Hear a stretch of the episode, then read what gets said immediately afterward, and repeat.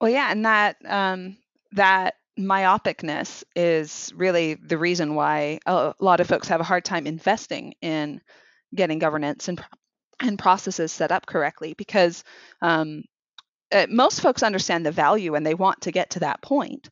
But when it comes down to, well, are we going to take time this week to start documenting some of our standards or going through our old tags? Then, nope, nope, nope.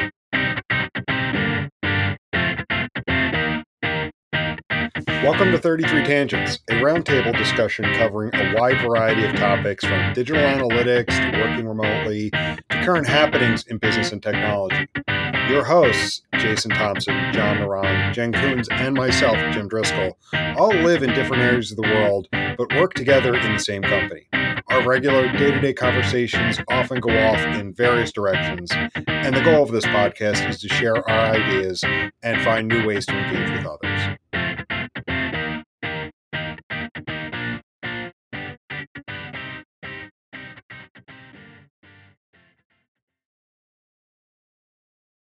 What's our topic today?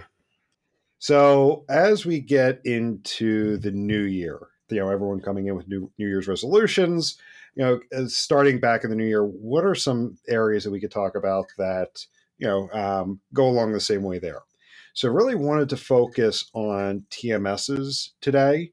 And since they've been introduced, um, they've greatly improved the flexibility and responsiveness of implementations in recent years. And that, that could be analytics implementations, marketing tag implementations. You know, it, it they're, they're now, you're now able to, um, yes, Jen, we are recording.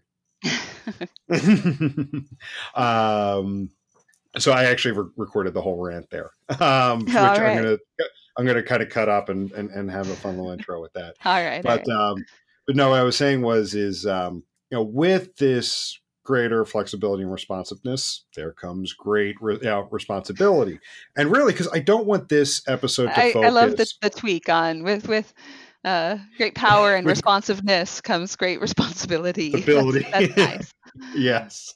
Um, and really, I don't want to focus on the positives. You know, that's not what this uh, episode is about. The positives of a TMS. We're going to be With, negative. No, no, in all seriousness, yes. Or how do you prevent the negatives? Because in this episode, I want to focus on the need to have proper governance in place to prevent issues with your TMS. So, and, and we've had this conversation with many a client about the need for governance and oftentimes it's seen as an extra step a superfluous step you know just something to say oh yeah yeah we did it but you know most skip over it so there, there's a few areas we can go into, but you know where I wanted to start off the conversation is is you know what are the problems? What are the issues that can arise if you don't properly manage and maintain your TMS? Oh my, yeah, I uh, I can go on for some time on this topic for sure. Um, so when folks talk about governance, there's a, with TMS, there's a few things that they could be talking about. One of the biggest things is is tag governance of you know third-party pixels and things like that. So that's you know maintaining maybe the the list of current tags and who owns them and uh, maybe when they expire and things like that. Um, that a lot of folks. I mean, most folks didn't do that from the beginning. So we're just now getting to the point, I think, that a lot of people are realizing that they maybe should have done it from the beginning. You know, we were all learning. It's it's fair. Um, and having to go through and figure out, well, we have no idea where this ta- tag came from. It's been there since 2016. Uh, if we just delete it, will someone complain? Who do we talk to? Like all of that type of stuff is definitely biting a lot of people in the butt and it's it's a really painful process to go backwards and try to get all of that stuff documented rather than you know from the beginning have this tag belongs to this jira ticket and uh, we don't need it after this date and so forth. Um, so to me that's that's a lot of what folks talk about when they they mean governance. But then there's also just the uh, publishing flow you know what's your process for publishing and let's always stick to it there's uh, following best practices or some sort of standard to keep things consistent. Um, and that could be everything from here's the way that we name our rules, or um, you know, don't create a new rule if one already exists with the same condition or scope, or uh, don't create third party tags as sequential HTML unless you really need it to be that for some reason. Um, and yeah, and then I mean, all the way up to analytics governance of keeping a clean variable map that's centrally located and all of that, and having someone own that solution and be the uh, kind of um, gatekeeper of you know hey i need a new evar to track clicks on this thing and you know gatekeeper says oh well we already have another way that we're doing that or what's the valuable data that you're going to get out of tracking it that way so and sorry i'm, I'm getting over being sick so my voice is shot um, so yeah governance is a really big topic and there are so many ways that it can bite you if you don't have governance in place. So is there a I mean you were saying TMS governance governance specifically, but um, what did you have in mind, Jim? Yeah, so I think you hit a couple there that um, I, I, think I'd like to dig into right off the bat. Um, the first one is just people going in and adding rules, um, or you know, rules or conditions depending upon how your TMS is structured, and then um, just taking the code sample from a marketing vendor. So if it's sequential HTML, what you know with those two in particular, because those are two common things that I see. What what, what problems have you seen with just those two scenarios in particular? People just going in and adding rules and conditions ad hoc without checking what else has been there, and then the the sequential HTML.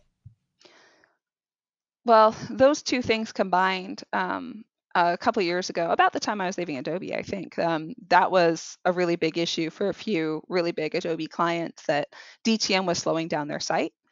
And um, you know, there's the knee jerk like, oh come on, DTM or tag management always gets blamed for any site problem. Um, so let's let's prove our innocence. And in trying to prove the innocence, we actually proved um, the guilt that oh yeah, DTM is definitely slowing down the site. Um, and you got to remember, any tag management system, it, it's a JavaScript library. It is inherently going to add weight to your site. The only way to offset that weight is to move things to asynchronous and you know to now have this place where you can govern your tags and, and all of that. Um, so there were a few major clients that we, uh, I basically took their DTM implementation and redid like created my own property of it and copied everything over, but then collapsed conditions. So, you know, you don't have one rule that's purchase confirmation Facebook and another one that's purchase confirmation DoubleClick. You just have one purchase confirmation rule. And then um, moved everything to asynchronous JavaScript. And we saw a uh, like a 15% decline in page speed or page load times with just that change um, on on all of their tags and rules. And I've seen it even go higher than that. Like we're talking like 20, 30 percent um, uh, decline. And and mind you, uh, when we're talking about page speed, we we're not always talking about the same thing of well was that you know DOM loaded or, or whatever because async is still going to contribute to that. But um, a decline in, in how long it took before the user could interact with a page. So yeah, that's that's one big thing is just page performance. It it does have a really big impact. Um, but the maintenance and stuff too, it it definitely can make it very difficult to manage if you haven't followed standards and you have a bunch of rules all doing the same thing and uh, you don't know who owns what and so forth. So I want to I want to take a slightly different view of it and look at it from an organizational challenge perspective because I think there are many different uh, components that that come into to play here. And one of the things that I've seen is that uh, it's it's also important at the the organizational level in that you can have amazingly talented people that are very detail oriented uh, and can build plans to make sure that not only are we we looking at things from a holistic perspective, Jim. I think um, you were the one that brought up, you know, building things in isolation. We see that all the time. Um, you know, you build you build one thing to address a certain requirement, and it breaks three other things because we didn't think of the whole. Um, but you can have people that do all of that stuff and and kind of can think big picture and think about maintenance and building scalability but at an organizational level if that isn't something that you not only promote but is something that is a critical part of your business measures then it's it makes anyone's job really really difficult to to do that. And we we see that in in lots of organizations where organizations are driven by metrics like how many new things did we launch? How quickly did we launch this new thing? And and so that becomes the measure and and um, both the carrot and the whip to kind of move towards that as what we're going to to focus on. And i think while it's important to do that i think it's just as important if not more important uh, to sh- highlight the value of of maintenance and that that maintenance and following um, a, a, structure can be something that is um, not only beneficial but something that can be really enjoyable um, one of my one of my favorite authors is is robert Pirsig and uh, I stopped counting. I think at six, the number of times I've read Zen and the Art of Motorcycle Maintenance. Um, but there's a, a, quote in there where he's talking. That that is such a Jason book. so incredibly Jason. there's a there's a quote in there where he's kind of talking about climbing mountains and and Zen at the top of the mountain, and and he said.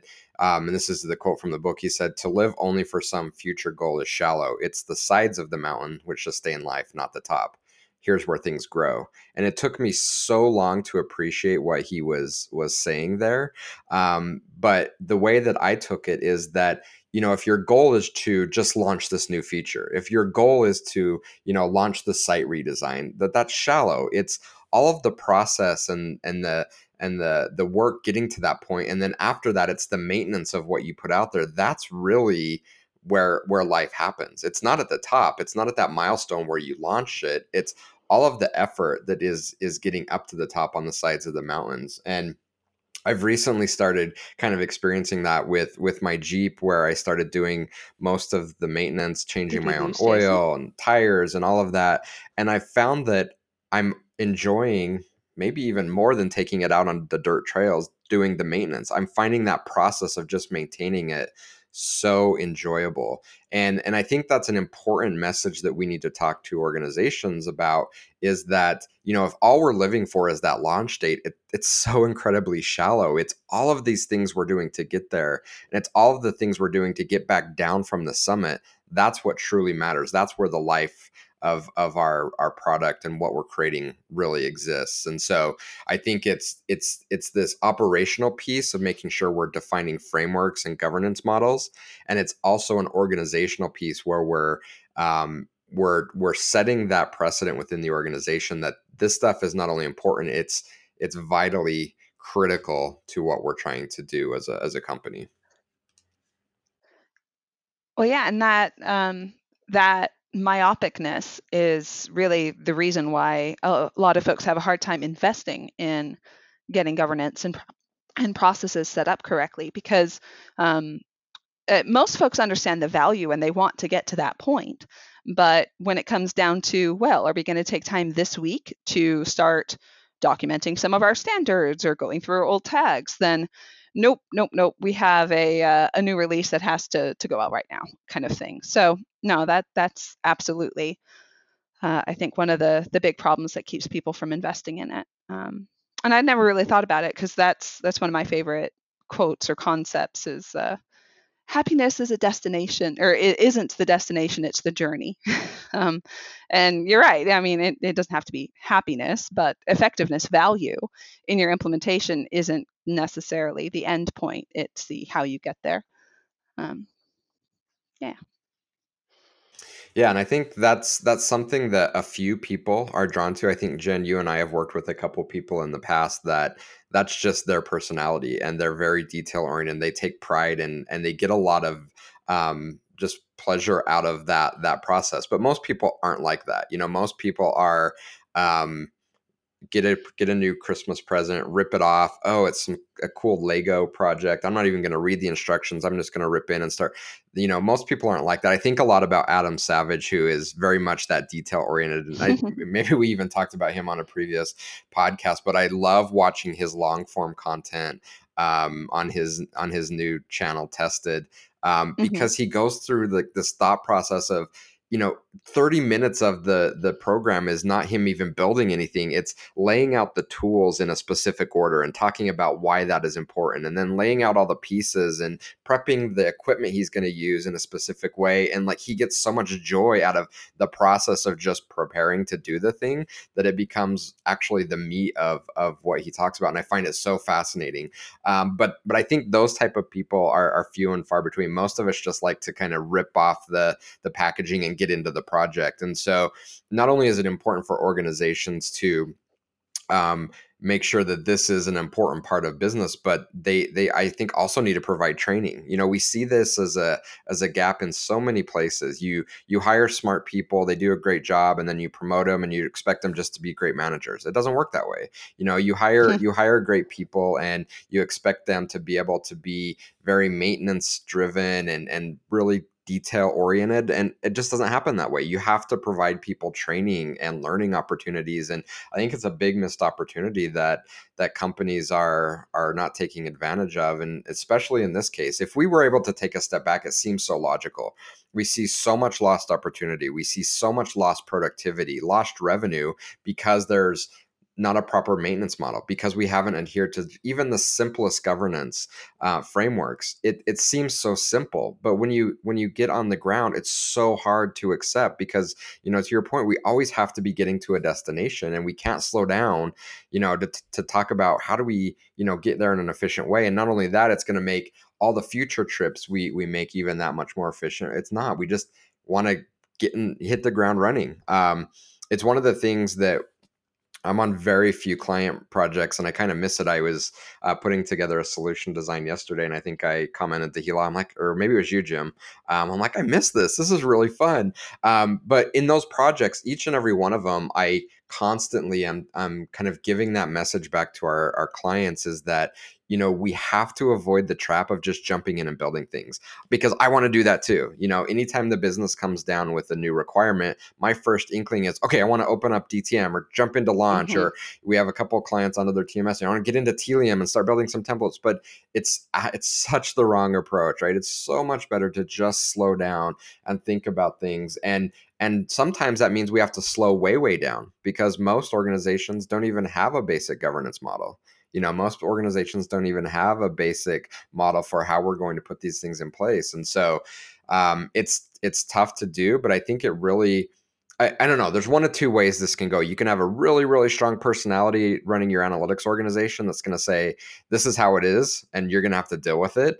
Um, and in in light of that um, if well if we don't have that i think it, it, really rests on management. You need someone that is a strong executive stakeholder to step in and say this is important for us to do it this way. Um, and one of those two things has to happen. Otherwise i think that the the natural thing to do is just we just want to jump in and build. We don't even have time to think about governance. Yeah it's important jim but you know what? I got to get this launched by you know march 1st or my job's on the line. Well, and I think in a lot of cases, folks are are daunted by the current mess that they have and what it would take to to get it governed. Um, so they don't start at least governing governing what they're working on now and will be in the future. So I, I think if there's there's any advice I would give, it's not uh, yeah, stop everything and, and invest in getting a proper you know governance set up and and retroactively applying it. Um, well, yes, that's great if you can do that. But at bare minimum, start now with saying, okay, well, in the past, we've done tags all sorts of different ways. But from here on out, we're going to start following this process. Um, and yeah, then you can maybe clean up the old mess as you're able, but it's less daunting than, you know, so in some cases, it's it's essentially starting over from scratch. Um, to, to audit everything you've got, rearrange it, govern it, and all of that. Um, so you know, start start with what you can control now, um, and hopefully clean up the the backwards mess, or maybe it'll slowly grandfather its way out. Uh, so as you're so able. what are some of those recommendations you would have jen so if i'm a, say an implementation manager or i'm being tasked with deploying marketing technologies through a tag management system what are the two to three things that I should have some control over um, and that I should start there and start at least using that maybe as an example of what we want to do more broadly within the mm-hmm. organization. Mm-hmm. Um, at bare minimum, I'd say all of your tags going forward should be asynchronous JavaScript, unless they have some clear reason, like you know they they modify the DOM or something. Um, everything sh- going forward be asynchronous JavaScript, and then all of your old stuff that sequential HTML or whatever you've got, you can slowly start changing that over as you're able. But at least you can say going forward, we're we're going to start doing this, and and that'll make the eventual cleanup so much easier. Um, and then the other thing is just start keeping a list. Again, it's daunting to look at your, you know, 100 tags or whatever and say, well, we don't know who wanted it and when it expires and who the vendor is even and blah blah blah. So if you don't have time for that, at least start now with, okay, we got a tag request. I'm going to start keeping a Google sheet or whatever it is that's going to say this person requested this tag on this date. Um, and uh, that'll make the eventual cleanup and all of that so much easier if you just start and don't wait until some big investment of time in a governance uh, initiative. Jim, what are your thoughts? I know you've kind of been working on on this very topic with with a few of uh, our our key clients. What are what are you learning? What are what are some things that that you would recommend um, for those that are, are owning the tag management solution at, at their companies to, if they're not already doing that, they should start doing to help put some more structure uh, in place? Yeah, I think Jen mentioned it early on. We we, we started talking about it a bit. the the first thing I, I recommend when I come in, and I found this multiple times, is when there's multiple people in there, they go when they need to to configure something, whether it's logic for a rule or condition, a data element, or or whatever. They just go in and create fresh. They, they, they go in, they create what they need, and then deploy it so what happens with that situation is is six to 12 months goes by and you have four different conditions for your product detail page. You have three different rules for your cart page or your registration page. And nobody knows like which one is the most accurate. You know, that they may all be right, but which one is the the the the standard or the, the most correct one. So what I recommend, and it, it, it's not it, it's not an overly burdensome process but makes a huge difference is just the the education for all of the users that they shouldn't just go in and create something go in with the assumption that chances are what you need already exists and confirm if there is something that exists it also meets your needs. So you don't end up with four versions of the same data element and what happens is, is because the problem with that situation, that's one of the first things you want to resolve is to Jen's point, you know, each additional piece of, of logic, each additional condition, it adds to the weight that the TMS library adds to the page.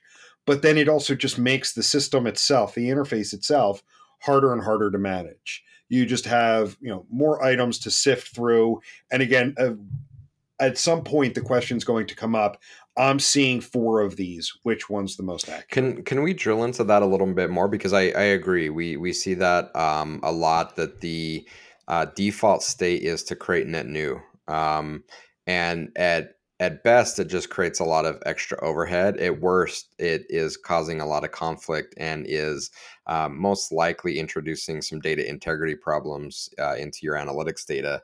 So as a maybe not even as a owner of our tag management system but someone that's being tasked with actually going in and building rules uh, going in and um, configuring things to align with requests from the business. One of the things that i hear quite often is i understand that but our sprint ends this friday and this new feature is going out and we have to have tracking in, in place for it.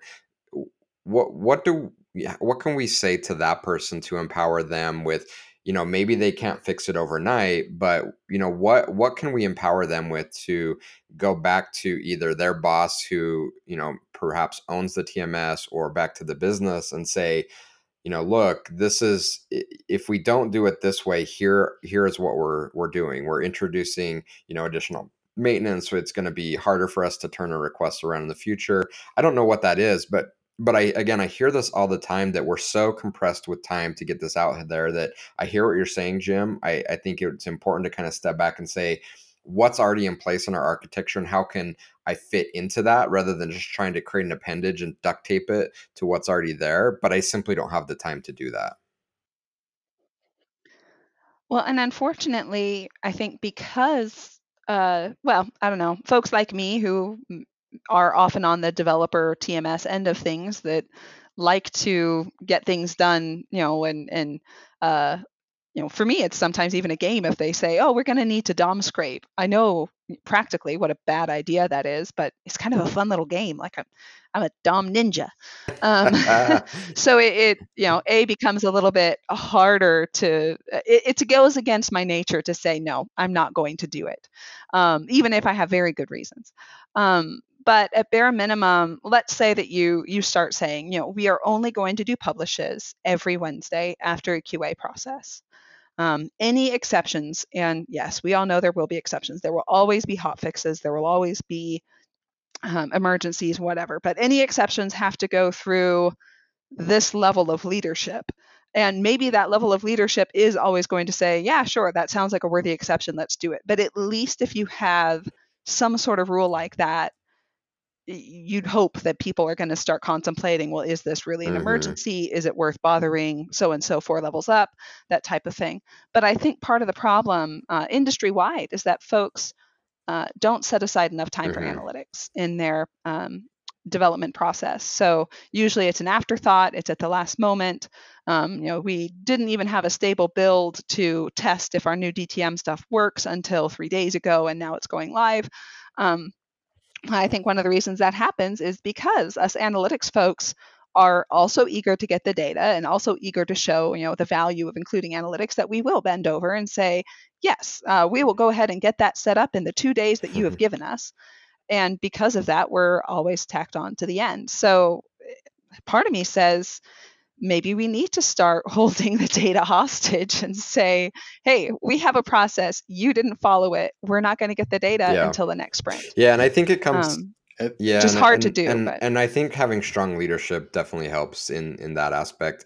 I, I want to tell a really quick story because we have a client that uh, I'm working with, and I've been working with them for uh, over a year um, at this point, and the team uh, the technical team, the Martech implementation team, is fairly new to uh, to deploying analytics and and using a TMS, but they've come a long way. And this week, I was putting together a tracking spec for them, and there's a very compressed timeline to get it out. And I said, look, here's what I'm seeing today. You know, we've got gaps in your in the data layer. Um, so what we could do is I've identified these elements. There's an H1 tag, there's an href. You know, we can traverse that and get this level of data. It is not recommended, but I know you guys are under a time pressure to get this out.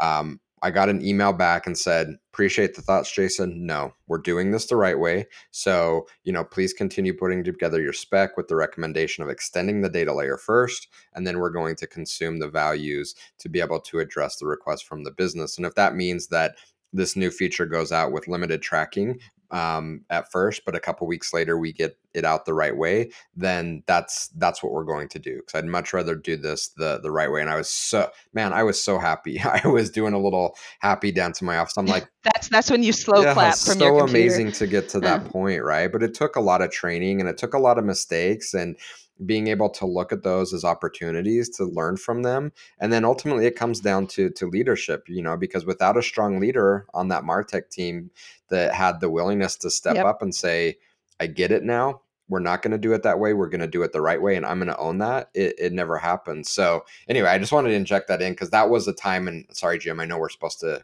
be on focused on the negative here, but that was a time when like it finally all came together and worked. And I said, oh man, if only every, you know, every situation worked this way, it would be ideal. Yeah. And, and I wanted to go back to, you know something along those lines jason to, to you know uh, to go along also with jen's comment about holding the data hostage you know it, it sounds quite radical and sometimes it, it's it's a slow process that you have to to implement. It sounds like it's something that you you were finally able to accomplish. But to Jen's point, you know, when she was starting to wrap up, she was, "Do we hold the data hostage?" And I'm like, "Well, maybe not that radical, but something along those lines." And I think it, it's two parts. There, there, there's two parts involved. It's one building a relationship with your IT team so that they feel some kind of level yes. of involvement with the TMS. Um, so then when you want to put some uh, process in place, you're going to have their buy-in. But then I also think about you know you know you have your your technology team. They have their sprints. They follow their sprints. There's yes, there there's hot fixes um, and whatnot, but they follow a, a release schedule, and the rest of the organization goes along with that. So it may take some time because the organization may look at the TMS as a shortcut or something I can deploy today to get something out but um, you know having that relationship with your IT team allows you to also put some level of a um, regular cadence for releases, and this is something I'd love to dig into in the future um, because then it puts the onus on the other teams to get you stuff in, in time. You know, if, yeah. if you say, okay, we have a regular release schedule on a Wednesday, we need stuff the you know um, a week and a half earlier. So we have a week to build test and then queue up the release. After a while they're going to start to learn that they can't give you something the monday before and say can you can we get this in this upcoming release? Um, and i think yeah. it, it, it, sometimes it's just something that, that, that takes some time to evolve there's well, one client where we're finally getting into the the the the habit of having that regular cycle. Well, and I take it a step further and say not just get in communication with the, the devs and, and IT folks, but get in communication with the product folks. And that's, for me, frequently the most frustrating communication breakdown in our industry is that analytics isn't talking to product enough or products product isn't involving analytics enough. So even before the devs get their, you know, wireframes and and requirements and all of that, ideally as soon as the idea comes up of we're going to change X feature on the site, um, the product team should be involving the analytics team. And it's one of those things that, again, you have to take a little bit of, of upfront time and investment to establish those relationships, get everyone to understand the value, get leadership on board, establish a process, enable everybody on the process. Um, but once you do that, then uh, the the downstream headaches and problems and stuff after that go away. And okay, so I've already said at bare minimum, if you can't do a massive audit and overhaul right now, just say at least going forward, we're going to only do async JavaScript tags, or we're, we're always going to keep a list of who requested the tag and when, and so forth. One other thing that you can do is start keeping a running list of things that went wrong because process wasn't followed. Um, that's one thing that that our industry often doesn't have enough time to do, like a post mortem on you know what what failed when but i think for most folks if they were to start keeping that like oh hey we published something without fully testing it and we broke the user experience um, or we ended up breaking revenue tracking for a few days, or we lost this third party tag for a little bit, or whatever it is. Start keeping a list of those so that a few months out, when you want to plead the case, like, look, this is important, it is impacting things, you have clear examples of negative effects that have happened because you haven't taken the time to do it right. Um, because a lot of the time you have to have numbers you have to have some concrete evidence of how this is affecting the business before you'll get folks yeah. to listen one of the one of the cool things that we did when i worked on the client side is um, we we knew this was an issue um, we worked with all of the teams to educate them on the importance of analytics and you start feeding the analytics back to those teams so that they have vested interest in it. But sometimes it takes just putting up a, a roadblock in their process to make it happen. And so um, what we did after we did all of that education and we used the actual insights to showcase the value to them in their role and i'm sp- speaking specifically of product managers um, we call them producers uh, at, at, when I was on the client side was we used Jira And as when producers wanted to add a new feature to the site, they would create a new story in Jira and detail everything out. Well, we went in and extended that screen and put a radio button in place that was not pre selected with any value. And it said, is there an analytics impact slash requirement? And they had to choose yes or no. And then if they chose yes, then it went down a different flow where they were forced to enter in at least high level what their plan was to integrate analytics into their request. And if they chose no, then there was another branch that they had to go down where they had to describe you know why what they're doing isn't going to impact analytics or why it doesn't have an analytics need. And just by putting that roadblocker in place it forced them at least for a minute to yeah. slow down and think through something that in the past was never part of their job description. So it's not that they were doing it um, out of spite or that they didn't want to do it it's just it was never part of uh, their their job flow before and so it just was not natural for them to slow down and think about it. And just putting that physical barrier in their workflow it caused them to slow down enough to say you know what, I need to spend at least five minutes to think about it. And it made such a huge change in in the way that we worked. And it wasn't perfect. I mean, there were still times where things would go out and wouldn't have the analytics that the CEO would want but most most of that was was cleared up and we were invited to the table a lot earlier in the process because what would happen is they would select yes and they say I don't know I need to pull Jason into a meeting so we can brainstorm you know what our plan is for analytics so you know something simple like that can have a huge impact yeah, absolutely. And well, and I think one of the things you said there of it wasn't perfect. Um, again, like if I I'm harping on this too much, but don't wait until it's perfect. Don't wait until you have time or a chance to completely uh, perfect something. Um, start doing what you can now, and if it's iterative, then so be it. You're still going to be uh, better off than than you are right now, perhaps. Um, yeah, I, I think that's that's going to be my biggest takeaway for folks is please start doing something now. Whatever you can do, start doing it now, and don't wait until you hire an outside agency to come in and audit everything and do a major overhaul and all of that. Because um, while hey, that does pay the bills, um, there's so much that that you could start doing now that's going to prevent headaches yeah. of, of, your own. Um, and then you can hire the agency to come in and do cool things like um, you know get more value out of your data and up your conversion rate and stuff rather than uh, setting up processes and and all of that. Um, yeah, I think yeah. I think that's a great point. And I think that's true of so many things that we do uh, in this space is that we we we kind of have again going back to the the quote we we kind of have the vision of the summit that we want to climb.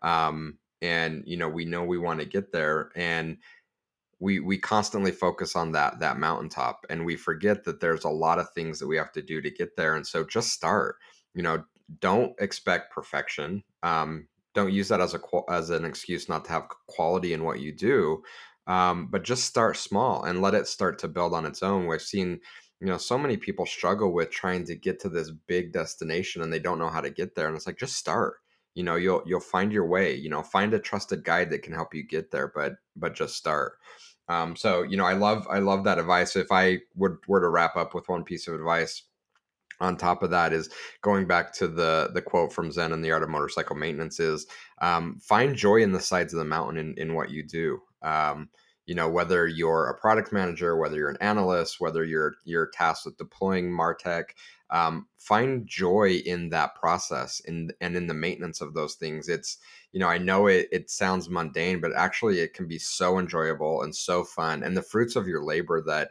you're able to create by creating creating more sustainability and value in the business um, is is is great when you're able to to kind of reap that. So that would that would be my advice on top of Jen's to to kind of start and just let it build and enjoy the process. So to to start wrapping things up. Um, what are and, and, this is going to be very very specific or at least you know a bit more specific. What are like two or three things that you think are critical components to to a tag management or you know, tag management governance plan a, a tag management maintenance strategy? Um, we, we've talked about a few things but if you were to say out of everything here are two or three things to, to, to start working toward.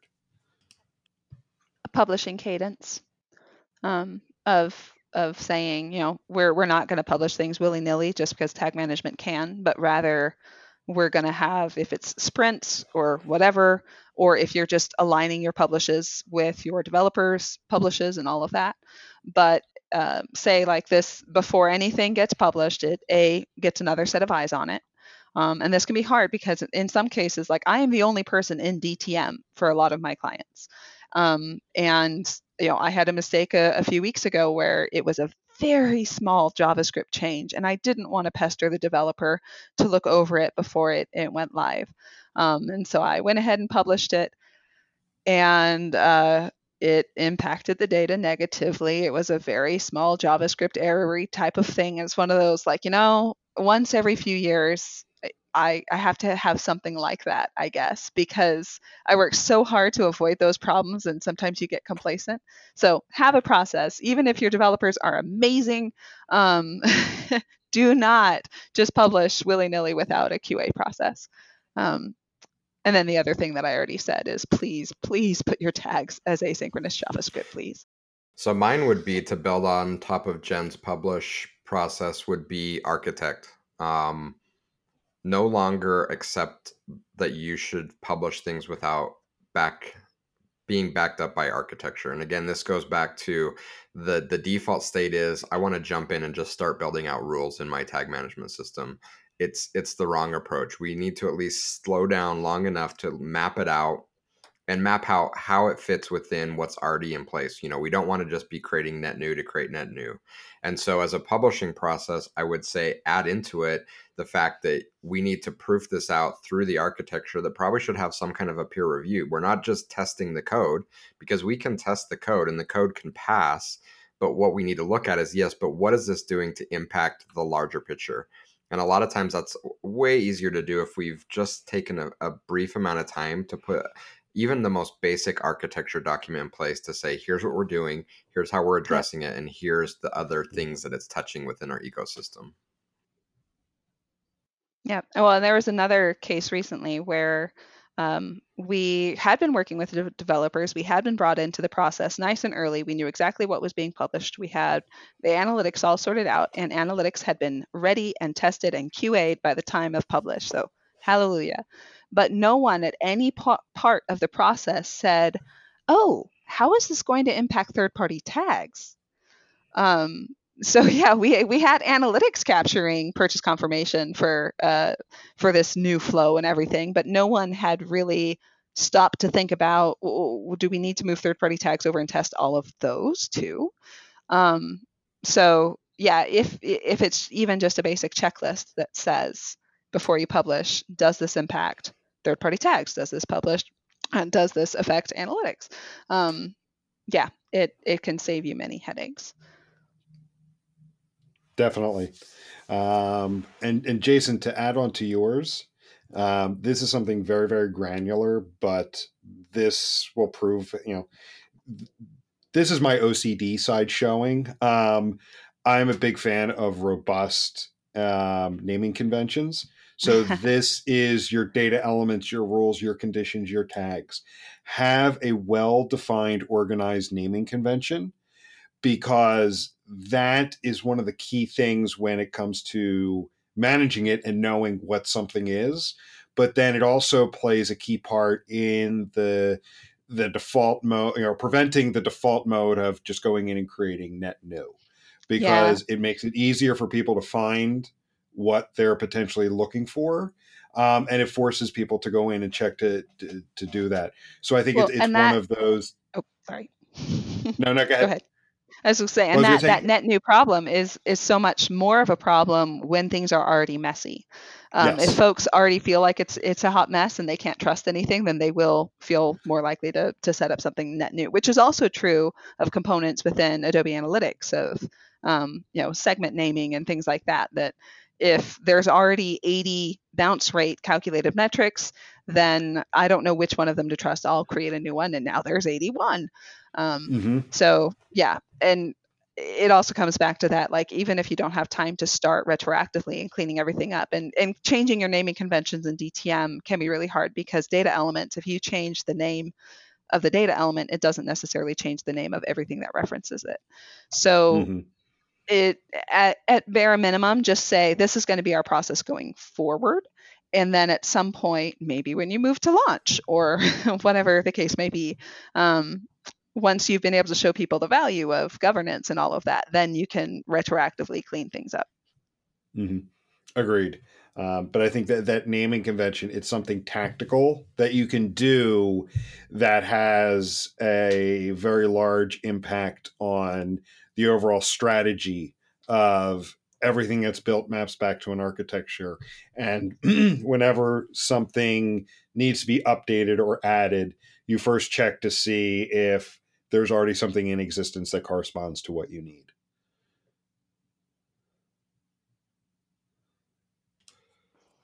Agreed. Cool.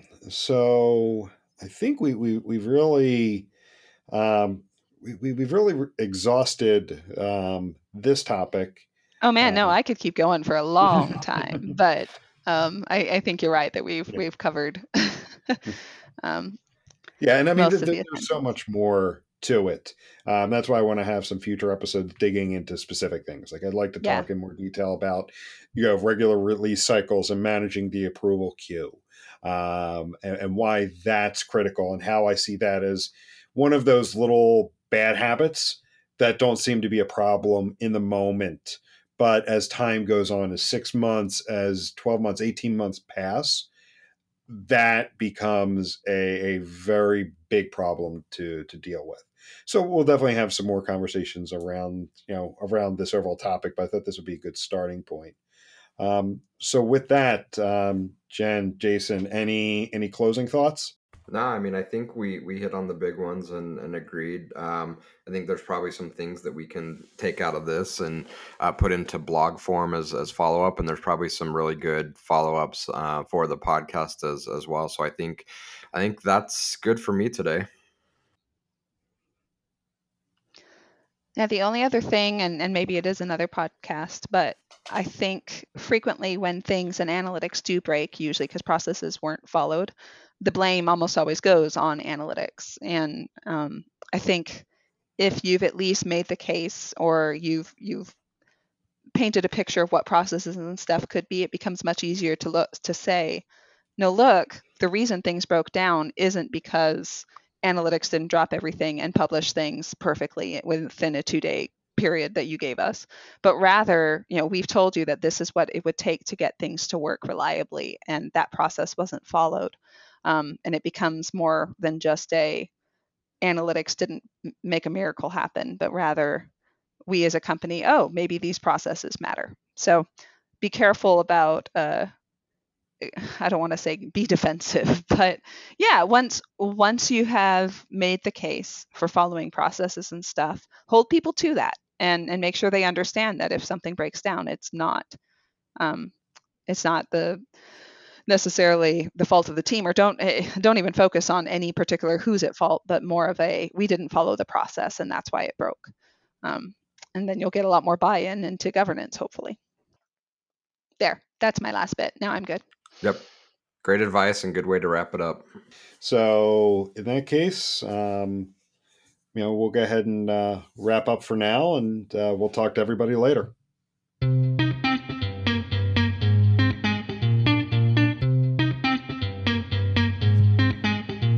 Thank you for listening to this week's episode. We hope you enjoyed it.